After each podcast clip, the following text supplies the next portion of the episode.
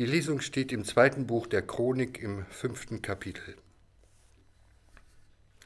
Salomo versammelte alle Ältesten Israels, alle Häupter der Stämme und die Fürsten der Sippen Israels in Jerusalem, damit sie die Lade des Bundes des Herrn hinaufbrächten aus der Stadt Davids, das ist Zion.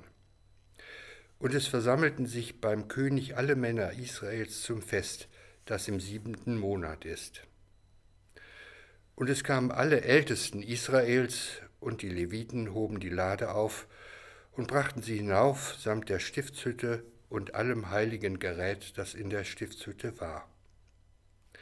So brachten die Priester die Lade des Bundes des Herrn an ihre Stätte, in den innersten Raum des Hauses, in das Allerheiligste, unter die Flügel der Cherubim, dass die Cherubim ihre Flügel ausbreiteten über die Stätte der Lade und die Cherubim bedeckten die Lade und ihre Stangen von oben her.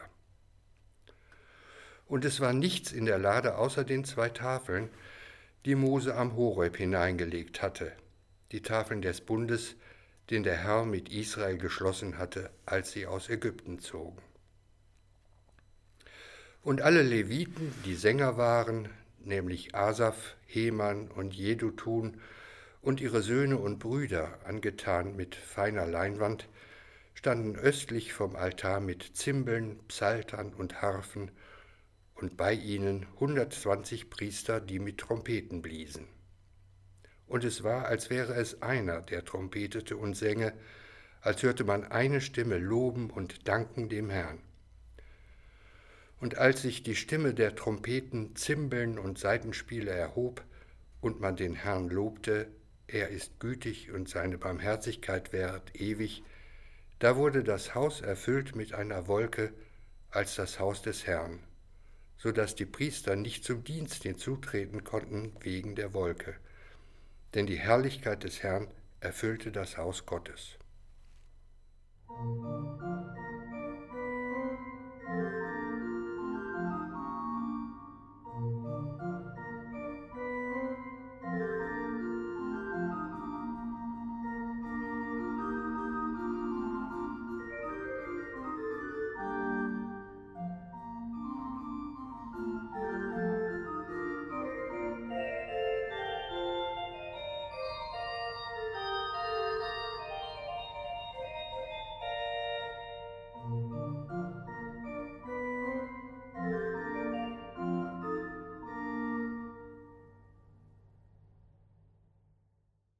Das sind Bilder wie aus einer anderen Zeit. So heißt es jetzt manchmal, wenn wir Bilder sehen, Bilder von Ereignissen, die eigentlich noch gar nicht so lange her sind.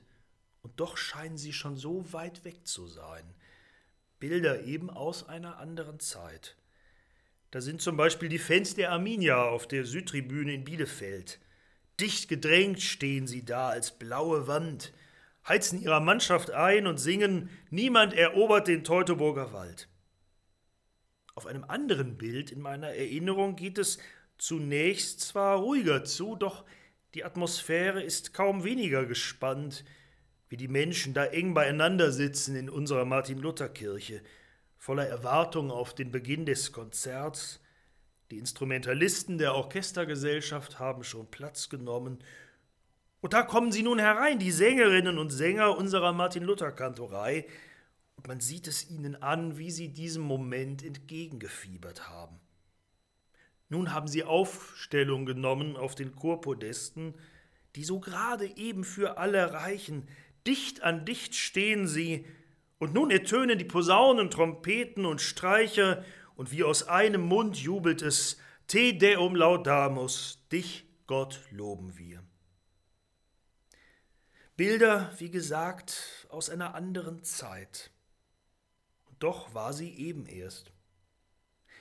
Ereignisse, von denen wir ahnen, dass wir sie so vielleicht lange nicht mehr erleben werden.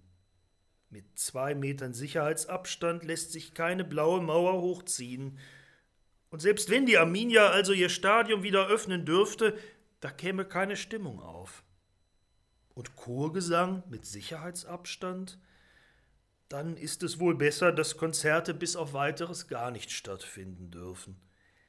Gemeinsame Begeisterung ist da nur schwer denkbar, wo Menschen alles tun müssen, um jede Berührung zu vermeiden.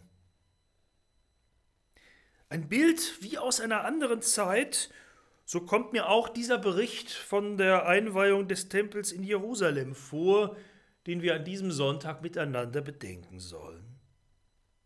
Wie viele Priester, Leviten, wie viele Menschen aus Israel standen da wohl dicht gedrängt beieinander, damals, als die Lade mit den Geboten Gottes, das sichtbare Zeichen seiner Gegenwart in Israel, in das Allerheiligste des neu gebauten Tempels überführt wurde. Wie dicht gedrängt muss es da zugegangen sein in Jerusalem, wenn schon allein der Posaunenchor 120 Mann stark war. Und genau so erlebt das Gottesvolk den Moment der Begeisterung. Da, als Hunderte gemeinsam singen und musizieren, so als wäre es einer. Und genau in diesem Moment stellt sich die Gegenwart Gottes so spürbar ein, dass Gottes Herrlichkeit den ganzen Tempel erfüllt wie gesagt, Bilder aus einer anderen Zeit. Für das Volk Israel, dessen Bibel dem Alten Testament dieser Bericht entnommen ist, sind sie das übrigens schon seit fast 2000 Jahren. Denn der Tempel, von dessen Einweihung voller Begeisterung hier erzählt wird, der ist ja längst verschwunden. Von ihm ist nur eine einzige Mauer geblieben, die berühmte Klagemauer in Jerusalem. Und geblieben sind die Worte der Lieder, der Psalmen, wie Gottes Güte wäret ewiglich, der Lieder, die damals dort im Tempel gesungen wurden. Und geblieben sind eben diese Bilder der Erinnerung, Bilder aus einer anderen Zeit, Bilder längst zu Geschichten verdichtet. Geschichten, die bleiben im Gedächtnis des Volkes Gottes, auch wenn der Letzte, der das selber miterlebt hat, schon vor Jahrtausenden gestorben ist. So existiert der Tempel in Jerusalem die allerlängste Zeit nur in der Erinnerung. Und ist das bei uns Christenmenschen denn anders? Drei Jahre, so sagt man, ist Jesus in seiner Heimat in Galiläa umhergezogen, hat gepredigt, geheilt, Menschen berührt und in seine Nachfolge berufen – und auch das ist schon fast 2000 Jahre her.